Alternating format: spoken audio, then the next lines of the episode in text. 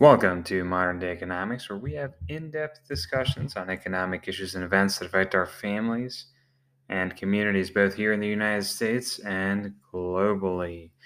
So, today we're going to talk about something a little bit different, but something very important nonetheless that affects all of us. We're going to talk about energy. We're going to talk about energy costs, energy prices. What's going on with the price of energy? Have you been seeing anything different in your, your electric bill? What can you expect? How does that work? And what do we think is going to happen? So, essentially, without further ado, energy costs are on the rise. Energy costs are going up, they've been increasing as compared to last year. And this is something that we can see very notably, for example, with natural gas. Now, natural gas is um, a form of energy that many people utilize here in the US, uh, either for their water heaters or to heat their homes, even. And this is something that is very important to consider right now, especially as we are at a time uh, currently in September prior to the winter going into the winter is when you guys should be most concerned about this because the need to heat your home is in the colder months of the year. so, what's going on with the price of natural gas? Why is it more expensive?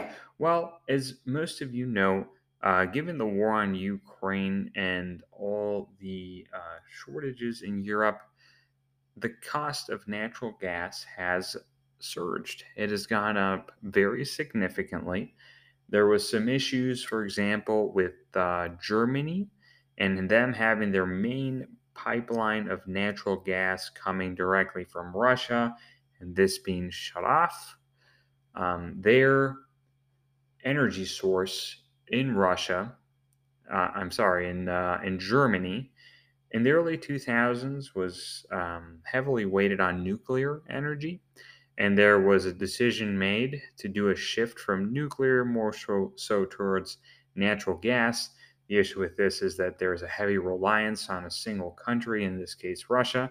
And of course, when you're heavily reliant on only one external country, any diplomatic incident could affect you negatively. Of course, um, those countries that do not have a domestic production of natural gas are going to suffer this the most, as they're going to have to pay a higher premium to have that brought into their country.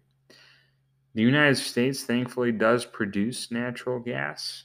However, the global price of natural gas has gone up, and this is something that Americans are also likely to experience this winter. Not as much to a degree as maybe some of the countries in Europe, Countries in southern Europe, for example, import their natural gas generally from Algeria, so they don't have the same issue as um, the countries in Central Europe, like, for example, Germany. But global price of natural gas has increased due to these events, and this is something that we're also going to see to some degree here. The cost of electricity has also gone up over 7% since last year. And electricity is something that all of us use. We all have electricity for our homes, or most of us do at least, in this modern day and age.